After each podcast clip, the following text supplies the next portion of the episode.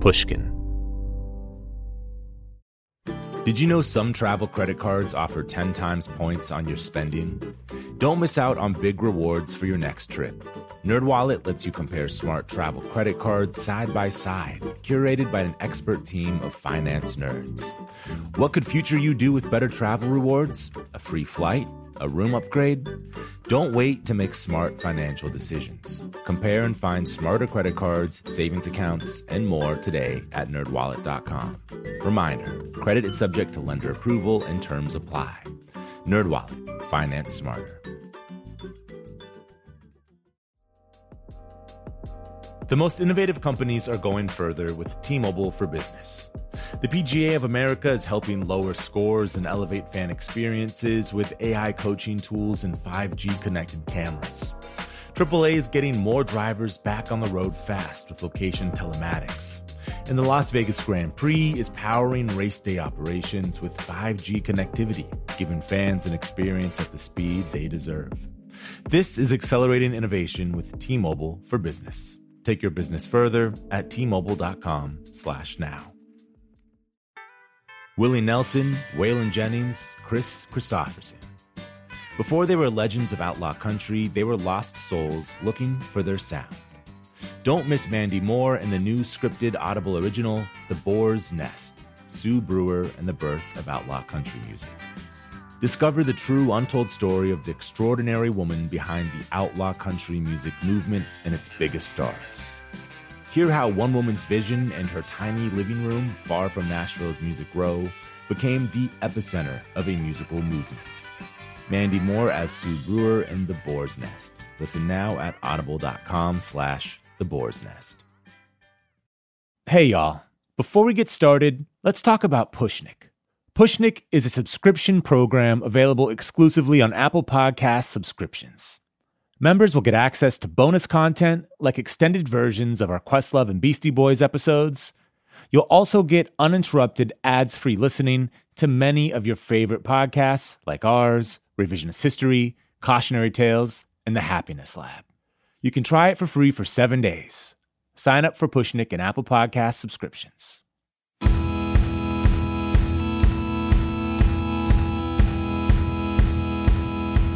Craig Finn, the lead singer and songwriter for The Hold Steady, is known for his vivid literary style songwriting. He often writes about characters going through an existential crisis. With the wine glass on the microwave and the ashtray in the kitchenette, I could tell that it was difficult to bring that sort of subject up. Craig Finn grew up in Minneapolis going to gigs for hometown heroes like Prince and the Replacements. After a stint working as a financial broker, Finn moved to New York City and eventually formed The Hold Steady in 2003. This year, the band released their eighth studio album, Open Door Policy. And this time, Finn says he focused on themes related to the trappings of technology and late stage capitalism. On today's episode, Craig Finn talks to Bruce Headlam about how the drive by truckers inspired him to create The Hold Steady, about how Springsteen taught him to vamp, and why he feels like it's his duty to not only write about the party, but to write about the hangover too. This is Broken Record, liner notes for the digital age. I'm Justin Richmond.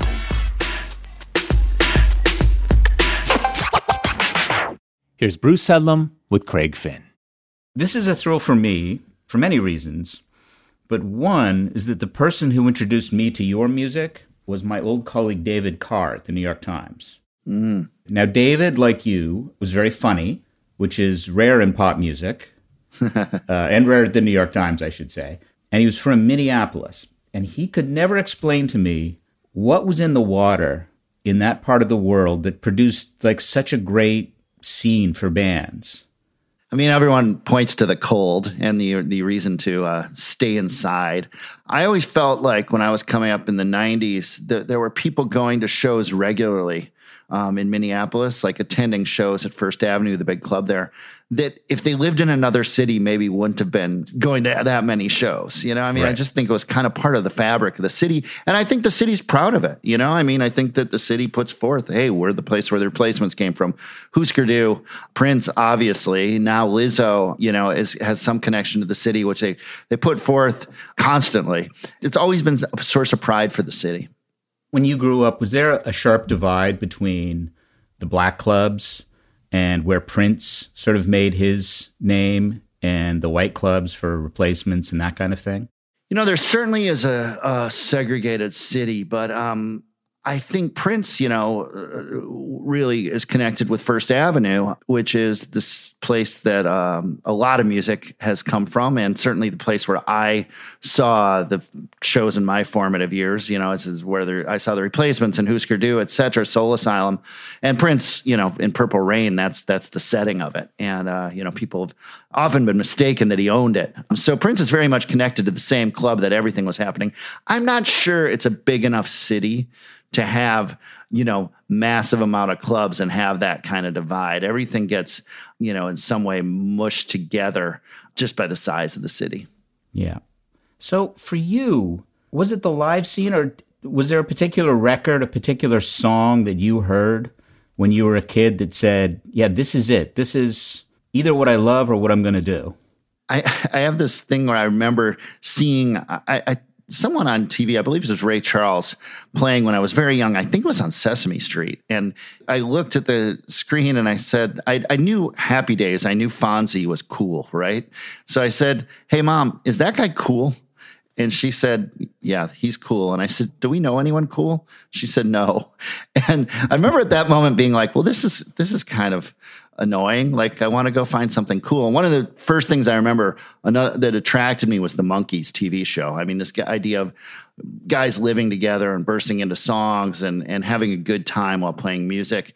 So music excited me always, but I think the real kind of watershed moment was discovering local things and in Minneapolis. And and so having these bands in my hometown was somehow exciting and accessible to me and made me sort of believe maybe that I could be in a band too in a way that Led Zeppelin and Aerosmith had not previous.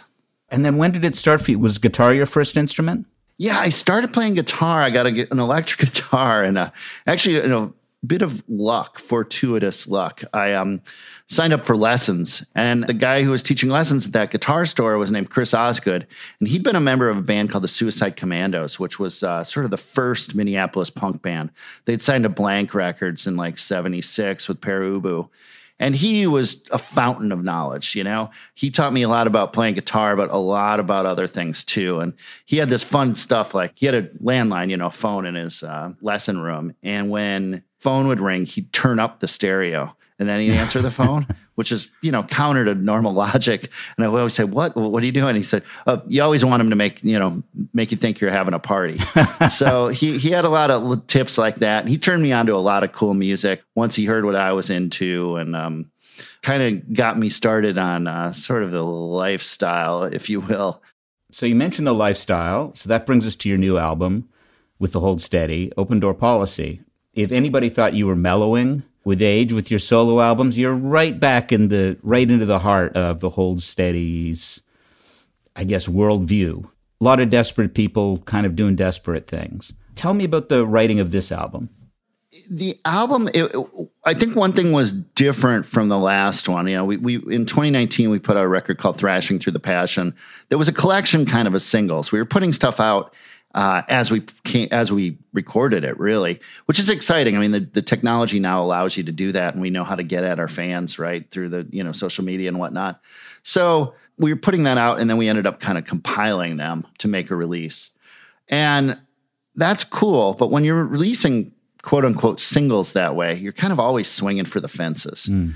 So for this record, we decided early on, let's make this an album. And we did, we we didn't record it all at once. We recorded it in two different sessions, but in choosing to make an album, it allowed me, especially as a lyricist, to make some decisions.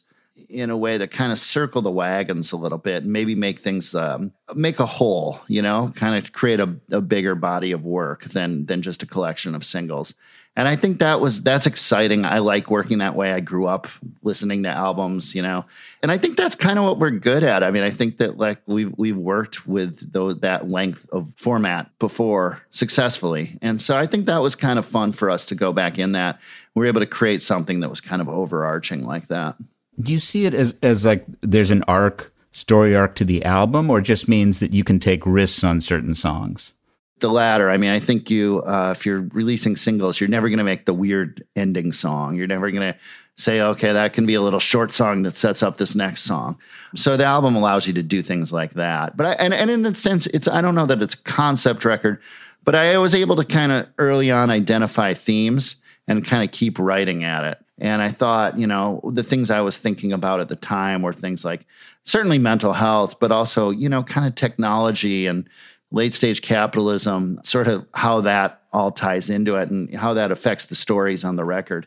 The, the record was all written and almost done by the end of 2019. And it's funny because I think back and at the time, 2019 felt like a very heavy year. Yeah then we had 2020 where this record kind of aged like a you know like in a oak barrel of whiskey or whatever you mentioned technology and one thing i think your album grapples with which i think is hard for songwriters is the effect of technology you know i'm thinking and i want you to talk about the song spices but that's about the sort of return of an old flame who who, who sends somebody a photo over text yeah. I mean, I was thinking about like, like, you know, from the years of touring, I, I just got a new phone and, you know, they transfer all the contacts and there's just people in there, right? You know, I mean, there's just all kinds of people, people I don't recognize, whatever, you know, that maybe I did an interview, I needed to connect with them.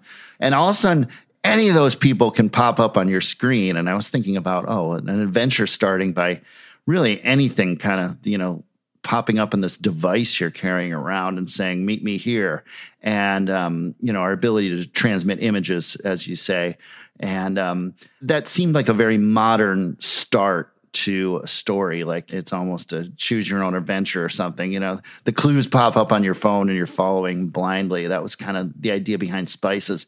But yeah you can reconnect in a second in a in a uh, couple keystrokes and and contact someone. And that's that's unique to our times. And i think uh, the way we communicate, the way we use technology certainly affects um, all of this, you know, the, the political discourse, our friendships, etc you know, I was thinking this in terms of probably the songs you grew up loving. I know you're, you know, Springsteen is one of your heroes, mentors, whatever you want to call them. You know, a song like Darkness on the Edge of Town is about somebody telling somebody that if they want to tell somebody else how to find him, they can find him in the edge of town. And it's, it's about disconnection in a way. It's about someone's moved on with their life and I was thinking about that when I was listening to Spices because I thought, but yeah, but that person can be recalled instantly now, or that person leaves, but you're following them on Instagram. It's like they don't leave your life somehow. They don't leave, and you know, uh, there's this also this thing that I I was like been amused by lately. Is sometimes you'll meet someone right, and it's your friends dating someone, say, and you you follow you you have a nice night out with this couple, and then you end up following that their date. And this has happened to me several times recently they break up with this girl or this, you know, th- this partner and you don't know. so it turns out years later, you're still following this person that you had one night, you know, a nice dinner with at some point. Then suddenly you realize that they're not even that connected to my life anymore. There's a lot of that in this album. You know, I think of Unpleasant Breakfast, which is another sort of recalling of a bad relationship. Yeah. I mean, I think that was, uh, you know, this nostalgia um, that we have and, and, and, in that case, someone, you know, mental health is such a big part of this record. You know, I mean, I think I always used to, I feel like I used to write a lot about partying. And at some point, you know, I'm getting towards 50. At some point, you know, you realize like some of this partying is self medication, et cetera. And, and mental health is the other side of this coin. I think I've become way more interested in that. And I think that's in that song, maybe the, the narrator is having a hard time just looking back on the before time and you know saddened or unable to connect a happy memory to because of where it's got to So tell me what your process for writing is now. Now, you do many of your own albums where you do the music and the lyrics. Do you just do lyrics for the Hold Steady, or do you work on the music as well? I would say it's an exception when I work on the music. Uh, there are times I've made suggestions, but that's generally the exception. Usually it's um, Franz or Tad or Steve bringing something in. And usually these days we'll do a lot more true technology, you know, a lot of Dropbox and, and someone will say, Hey, uh, I've got this thing. And it's usually two parts, let's say. And uh, I'll start saying, well, I've I'll look through my used to be my notebook, but now it's the notes app on my phone and see like, you know, what have I got? I got little things and I'll get something together, but then we'll all get to, in a room. And then that's usually, um, when we start moving things around and maybe someone has an idea for a third part or, you know, and we start arranging it. And so there, it's kind of the two parts. It's the getting ready and then the, the togetherness on the last two records, you know, the the uh, the producer Josh Kaufman has showed up pretty early in the process and kind of been in um, been around for at least part of that second process and pitched in some ideas about arrangement and um, you know how we how we might approach things, which has been super helpful and cool. And then is it you go off in a room by yourself and figure out the lyrics, or do the do the the, the tracks they send you have some they tweak something in your imagination? Yeah, I mean, usually I have you know a bunch of stuff written down that that are just sort of notes and things I might think of how that might show up somewhere. Oftentimes, it's honestly, oftentimes it's getting the first line. Sometimes the first line is just enough to open up and and go with it and um, and see where it takes me.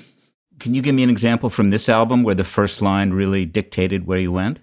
Uh, yeah, I mean, I think. Um, that uh, Spices song, you know, she she sent a picture of a plethora of poker chips spread out on a bed between a mouth and a leg. I thought, wow, like what what what happens when you get that photo, you know? And uh, the idea of poker chips was uh, kind of funny in a in a hotel, and I, I, you know, outside of a casino, I sort of felt like that was a that was a funny image, and and what would it what would it mean? Do you know how a story's going to end when you start a lyric? Not always. I'd say 50%. And, and I'm, I'm a great tinkerer. Like I, I honestly sort of am always playing with things. And then when we record it, when we cut the song, I feel like it's done. Like I can let go of it in my mind. But up until then, I'm especially with the small words and the little, you know, again, the meter, just kind of toying with things. I'll go and uh, like sort of hunt for the worst lines. Like I'll look at, you know, I'll write out the song or type out the song and then say like, which is the worst line? And then which is, which is, you know, if I had to replace one, what would I do? And kind of keep at it that way. And that can change, you know, the story um, a little bit. But there are times I'll start, I have no idea where it's going. And then there are times where I know exactly how this ends. Right. There's some part of songwriting that reminds me of doing crosswords. It's like, sometimes you just that one line you get kind of is that big long, big long one across the middle, and everything sort of falls into place after you get that.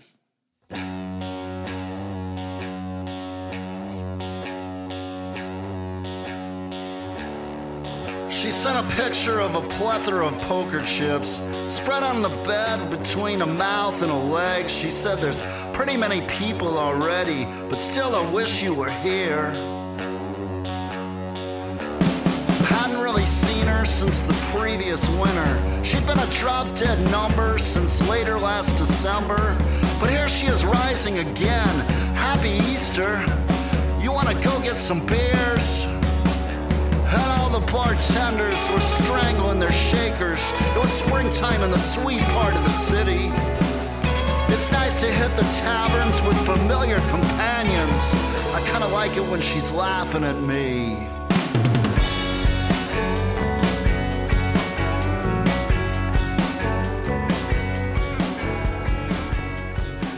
That's a bit of Spices from the Hold Steady's new album, Open Door Policy. We'll be right back after a quick break. Apple Card is the perfect cashback rewards credit card. You earn up to 3% daily cash on every purchase every day. That's 3% on your favorite products at Apple, 2% on all other Apple Card with Apple Pay purchases, and 1% on anything you buy with your titanium Apple Card or virtual card number. Visit apple.co slash Card Calculator to see how much you can earn. Apple Card issued by Goldman Sachs Bank USA Salt Lake City branch, subject to credit approval. Terms apply. The most innovative companies are going further with T-Mobile for Business. The PGA of America is helping lower scores and elevate fan experiences with AI coaching tools and 5G connected cameras. AAA is getting more drivers back on the road fast with location telematics. And the Las Vegas Grand Prix is powering race day operations with 5G connectivity, giving fans an experience at the speed they deserve. This is accelerating innovation with T-Mobile for Business. Take your business further at t-mobile.com/now. Snagajob is where America goes to hire, with the deepest talent pool in hourly hiring. With access to over 6 million active hourly workers, Snagajob is the all in one solution for hiring high quality employees who can cover all your needs. On demand, temp to hire, part time or full time. You name the position warehouse worker, retail associate, grocery store clerk, fitness trainer, baker, stylist, bellhop, podcast producer. Yeah, Snagajob's got a worker for that. With our easy to use platform, you're able to seamlessly post and fill available positions quickly with a dedicated customer support team to provide all the help you need along the way. Kind of nice knowing you have a talent pool like that in your own backyard, right? Snagajob is the partner you need to keep your business running smoothly. So visit snagajob.com or text snag to 242424 to talk to an expert. Snagajob.com, where America goes to hire. We're back with more from Craig Finn and Bruce Headlam. You're a literary writer in the sense that, hey, you write a lot, but you have these recurring characters that almost since the start of your career, I think even before the Hold Steady, you had certain characters that would recur. They're not named necessarily, but did those characters show up in this record as well? You know, I, I don't think so. I, I, always feel like it's it's in my best interest to uh, to obscure that. But no, I think this is a new. I certainly think they're all living in the same universe, but um, I think this is a new set of people. I, I believe that I think things are interesting from about 15 years ago, and um, so when I think when this band started and I was in my mid 30s, I was writing a lot about people who were 20, you know, and uh, that's an age of great confidence and maybe uh, maybe too much confidence, and people can wonderfully get into trouble due to sort of their cockiness. But as I get towards 50, I think people in their mid 30s are more interesting to me. And I think a lot of the people on this record are those people. And, you know, I guess I'm more interested in people who are um, stuck, you know, in some way. And they may be making bad decisions, but they're not so wild about it. And I think that there's there's something more interesting in those people now to me. You know, I used to really love writing about people who are partying a lot. Now I think I'm more interested in like uh, you know, the grandma who's giving that guy two hundred dollars every day. The sort of the codependency of it all. And that's that's fascinating to me. And I think that those kind of relationships interest me a lot these days because though that's that's the fuel that keeps that guy partying, but somehow that's that's deeper and weirder to me. You're associated with these kind of characters partying and up all night and even though there's a lot of hangovers and people throwing up, there is something still there's a kind of shoddy glamour about it all. Do you still look back on that as kind of a glamorous exciting time? Well, I think all these things cause elation, right? You know, you can drink six glasses of champagne. It's going to be pretty fun that night. Mm. It's not. It's not the next morning, but I don't think it's. You know, it's it's hard to deny that that there are good times that can come from that. But you know, if it's not repeated every night of your life or every night uh, for a long period. But yeah, I, I, do think that there is fun and, like I said, elation. I do believe it's sort of a duty to kind of write about the hangover too. Um, reminds me a bit, and this is another Minnesota reference. It re- reminds me a bit of Fitzgerald. Yeah, I mean, I think there's uh, there's that. I mean, the waste, sort of the, the garbage at the end of the night, sweeping up the cups is sort of a Fitz, Fitzgerald thing, yeah. you know, like the bottles on the on the floor at the end of the show. There is something so distinct about that sound of when you're sweeping up those uh, those red beer cups. Makes a sound like nothing else. I used to, when we first started touring, I used to always like to take a photo. I used to carry around, like, you know, before they're all on our phones, a digital camera. And I always used to like to take a photo of the, the mess at the end of the show after the crowd left. a song I found really fascinating and disturbing, and I'm not sure why, is Prior Procedure. Can you tell me a bit about that song? Yeah, prior procedure is actually the, the song that mentions the lyric open door policy. So it's, uh, I don't know, a hinge on the whole thing. That song is sort of about someone who's, or, you know, a couple who's been displaced and are trying to find a place to stay and end up, you know, going to this kind of fictitious crash pad that's hosted by a really rich guy, a billionaire or something. And, you know, it's the idea that he's being generous by letting all these people stay there but he's also kind of controlling the strings, right? You know, he's still in charge and it's very much a cult of personality. And I think that there's sort of a modern kind of an allegory there. There's that seems like the relationship we have um, with, you know, some of the very wealthy people in this country. I mean, it's kind of a, a science fiction thing, but it seemed like something that could happen. It reminded me of the case of the he was a venture capitalist who co-founded Zappos, the shoe company. Mm-hmm. Uh, and he died recently, but he just seemed to travel around to Vegas and these places, and it was just always a party. People were always around him, spending his money. But this seemed to go on for years. That people would just sort of attach themselves and then sort of wander off, and that's that's what it reminded me of somehow.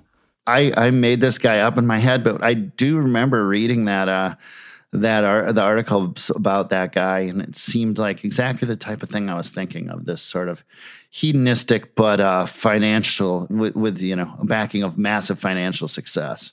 Mm-hmm. Because there are so many stories in this, and they're so varied. What is the inspiration for these stories? Are there novels you're reading now, or is it the newspaper? Both. I mean i get a lot of stuff from fiction. I always i do like reading fiction. I think in some ways it's meditative to go into someone else's world, right? In a way that um, no other form, you know, movies, music, any, everything else, like I can kind of have some distraction happening. But if I'm really into a novel, I'm in there. And so those that's a that's a place that inspires stories. I don't know that I can point to an exact story on the record that's influenced by a novel, but it, it certainly gives me something to aspire to that kind of fiction, creating a world that people can inhabit. I, I also think just taking things in and motion, travel for me is wildly exciting. Unfortunately, that is something we've lost over the past year. But and one of the things I've talked with my bandmates about, you know, not just the the travel where you get to go to the top of a mountain, but the travel that you end up having a beer in the Hilton Garden Inn, you know, near the airport and in in a small midwestern city. Somehow that ends up being really inspiring in just its sense of displacement and being observational in those moments. What has the isolation of the last year, what's that meant for your writing? I'm proud to say I've been able to write a ton. Like I've I've just been able to crank it out. But I have two sort of a two step process. Number one, putting words on paper. That's been surprisingly easy for me this year. Hmm. The second part is this any good? I, I can't tell. You know, I, I, my my sort of ability to criti- criticize myself, my judgment, has really gone away in this. I think it's the lack of just sort of your normal life to compare things to. I mean, I just have a pile of stuff now. I'll either get that back or I'll use a producer to help me wade through it. I'm definitely not throwing things out because I'm like, I, I, I don't know. Oh, that's interesting. It's just that the, the judgment has been suspended this year. Yeah, very much so. And I, I don't I, I, I don't know why. I I don't know what that is, but that is definitely what I have felt. And I, have actually talked to a few people that have that have felt the same. Hmm. What has because you are uh, you are a church going Catholic. What has that meant for you in the past year? Not to have that fellowship.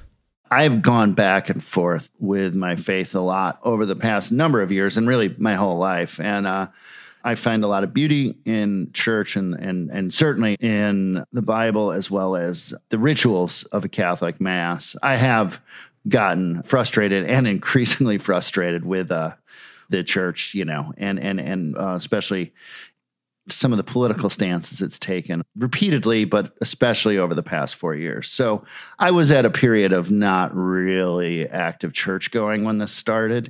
Well, when I say you're Catholic, that that means you're always battling with the Catholic Church. So, yeah, I mean, I think that that's probably that's just probably part. Like I've accepted that part of it. Like I'll probably be back and back and forth for my life.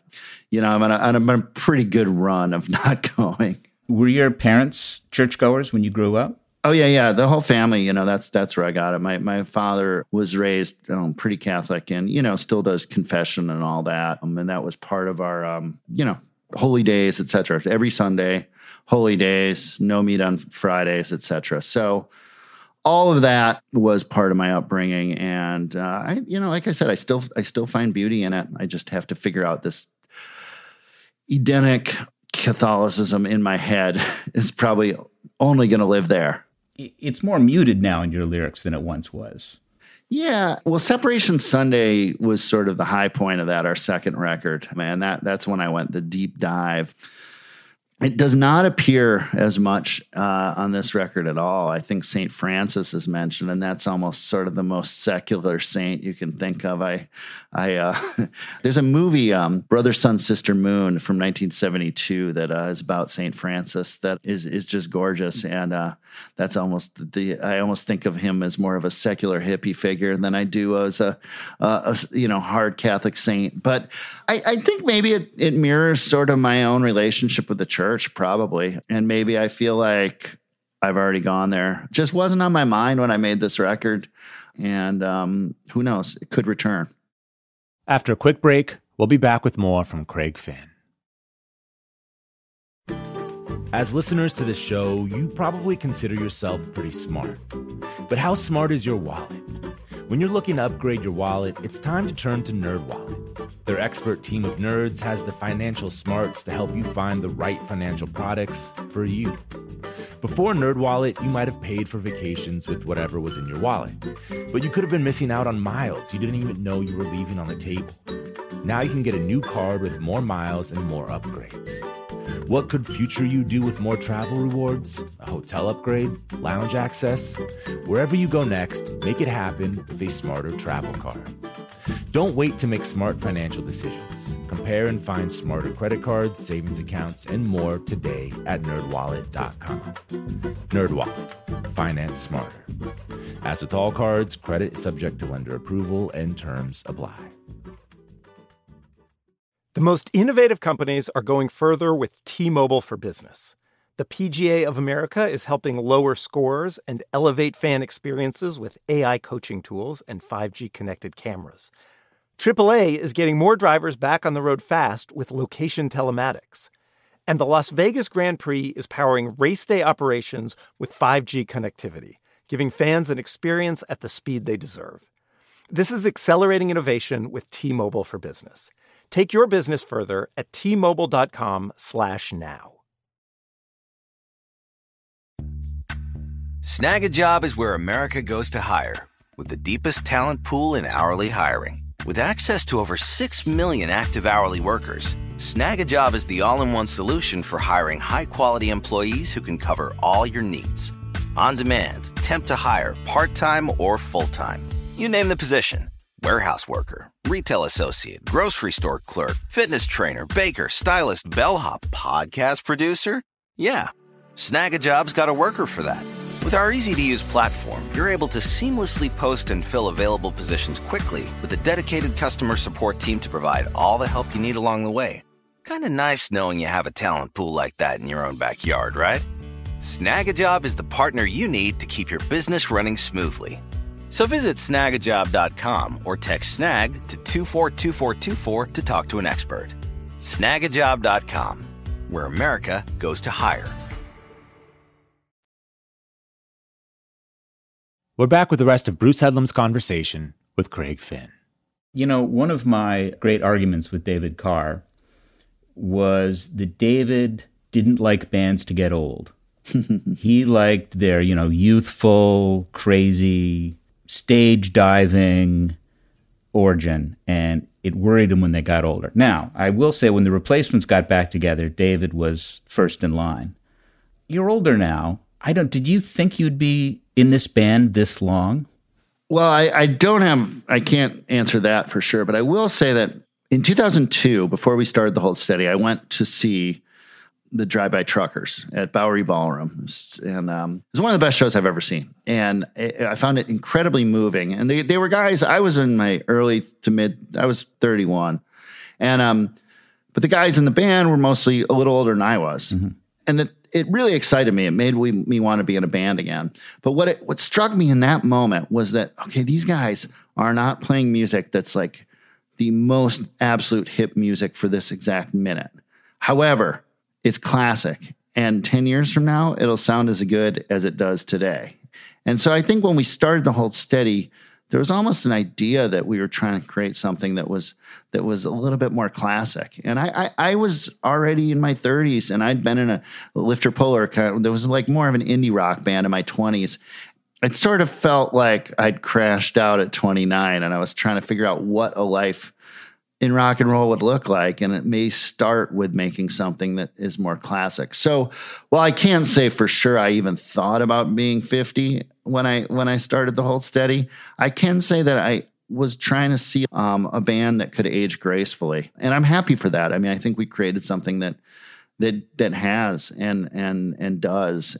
You know, rock and roll is um it gets older every year like the rest of us. So I think it's finding or attempting to find a place that that isn't all 20 year olds, you know, and stage dives and broken bottles. And is it true? I heard a story that you were really influenced by the last waltz. Yes. In my 20s, I was really kind of connected to indie rock and punk rock. And I almost had a hole in my uh, knowledge where it came to a lot of classic rock. And so as I sort of burned out on indie rock, I started to kind of go back and fill those holes. And uh, you know, it was, it was a back then you could go to a used record store and, and find a used Rolling Stones record for three dollars and come home and be like, wow. This is better than almost any indie rock band I, I know, or any of them.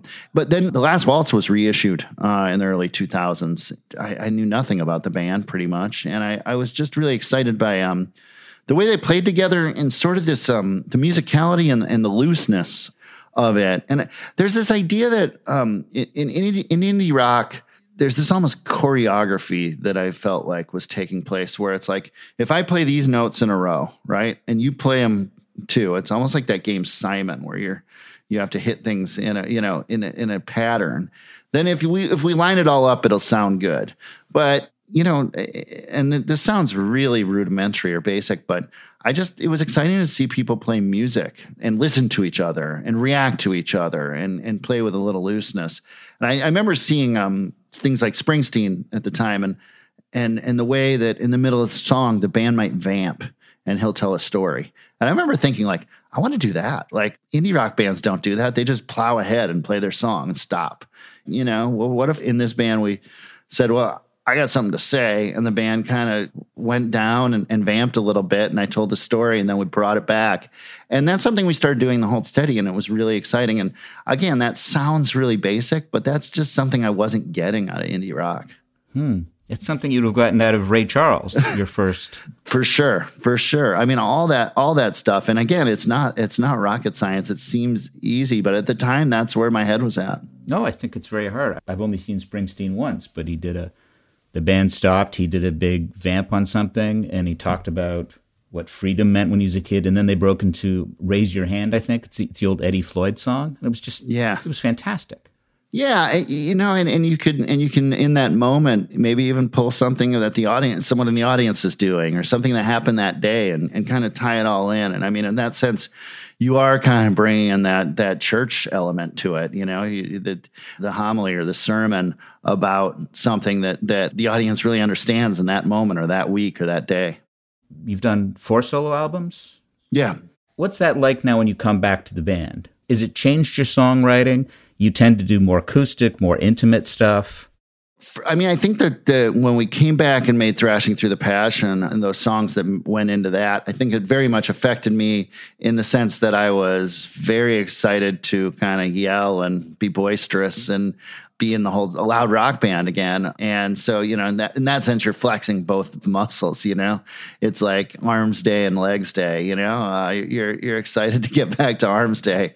I think one one thing that happened with the solo records is it starting with Faith in the Future, which was in 2015, is it allowed me to kind of dial in or, or really kind of focus on on something more maybe empathetic. That was definitely turned up in the solo records and maybe continues on in the Hold Steady and in this sort of version of the Hold Steady, which I kind of calling 3.0.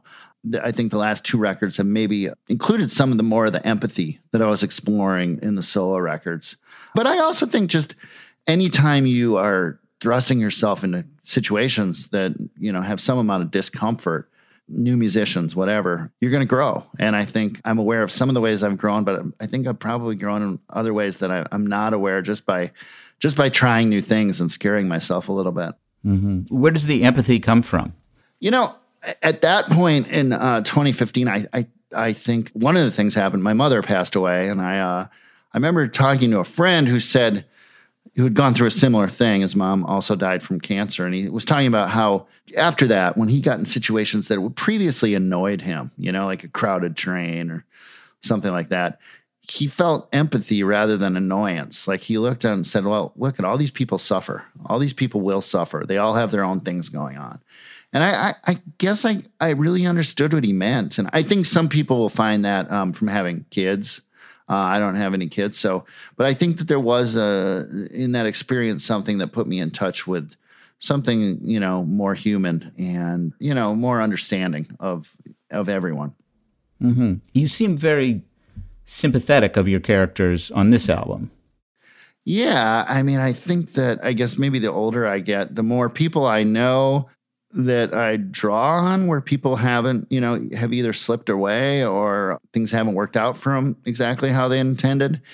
Obviously, there's uh, decisions and all that, but there's also, you know, some amount of luck, I believe. And so I, I am. I look at, I, I look with some, uh, with love, and um, I want the love that I have for these people to come through in some way. It does remind me a little of. Um of Springsteen's latest album, where he talks about all the people in his original band have died, that he's the last one left. And what yeah. a strange thing that is. You know, you've worked with a lot of musicians. Does it surprise you that you're still going and probably a lot of those people aren't going, not as musicians at least? Yeah, I mean, I think that there's, um, I mean, there's certain things that um, have served me well. I mean, in some ways, like, you know, organization and you know work ethic are helpful. And you know a want to communicate clearly with people. I think those are things that are kind of underrated and don't always naturally exist um, with musicians to be honest. I think that you do look back at this age and say wow you know there's people who have left your life. And i mean even in 2020 some because of covid some because not I, at the end of the year i made a list and i knew 20 people who died. And some were like you know friends parents. But that's a big list and i it, it struck me that probably as you get older that list grows right? Or i mean uh, this was a strange year but that list is unlikely to get too much smaller going forward. So what is next for you and the band? You've always been a very hardworking touring band. I hope that when shows come back and are safe for people to attend we will be playing them but it, at the same time, it's it's a lot of wait and see, just like the rest of the world, and and we're going to do our best. And again, to bring technology into it, luckily, we are able, in some ways, able to uh, interface and um, understand the reaction to the record that we just put out. That seems like a very special record internally to us. So it, people seem to really like it, and that's that's very gratifying. Okay, well, listen, thank you so much. This has been just wonderful. Oh, thank you for having me. Thanks to Craig Finn for breaking down his songwriting process for us. To hear Open Door Policy and our favorite Hold Steady tracks, head to brokenrecordpodcast.com. Be sure to subscribe to our YouTube channel at youtube.com slash brokenrecordpodcast, where you can find all of our new episodes. You can follow us on Twitter at Broken Record.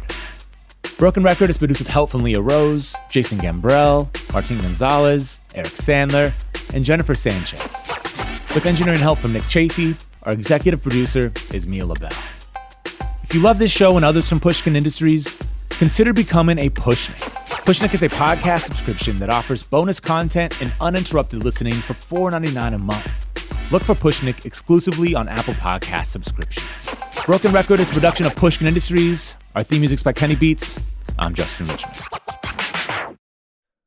Every week at Broken Record, we meet with legends of the industry to uncover the meaning behind the music, the strategy and history that separate the good from the truly great. That's what Mark Chaikin does, but for the U.S. stock market. Mark is a creative legend in his own right. He worked on Wall Street for 50 years, invented three new indices for the NASDAQ, and has predicted some of the biggest market shifts of the past decade, including the recent mania in AI stocks. Now, Mark says we're seeing a similar shakeup in the financial markets. He's calling this a new dawn for the U.S. stock market and predicts dozens of specific stocks will soar in the next 90 days. He put everything you need to know in a new presentation specifically designed for people off Wall Street. You can watch Mark's presentation for free at newstocktrend.com right now. Again, the link to watch is newstocktrend.com. That's newstocktrend.com. The tradition of breaking tradition continues with the return of the unconventional awards from T Mobile for Business at Mobile World Congress. This is an event that celebrates innovators whose bold actions took their industries to new places. If that sounds like you and you're a T Mobile for Business customer, enter today. If you win, you'll be publicly honored amongst some of the most influential leaders in industry, and me, I'll be there too. Enter now at tmobile.com slash unconventional awards. See you there. Musora is your access to online music lessons for guitar, piano, drums, and singing. This is your chance to reignite some old musical passions or pick up an instrument for the first time. Connect with more than 100 of the world's best teachers and musicians. You'll get seven days totally free to try it out, and then it's just $30 a month, less than a single private lesson. I mean, why do we do Broken Record? Not just because we love hearing from great musicians. We do it because we think that there is something beautiful about the appreciation of music. Don't you think we need more of that in our lives these days? That's the mission of Musora to inspire, educate, and connect musicians. Enjoy unlimited personal support, weekly live streams, student lesson plans. It's like having a personal music teacher, only much, much better. Just go to Musora.com, M U S O R A.com, to start a new musical journey today.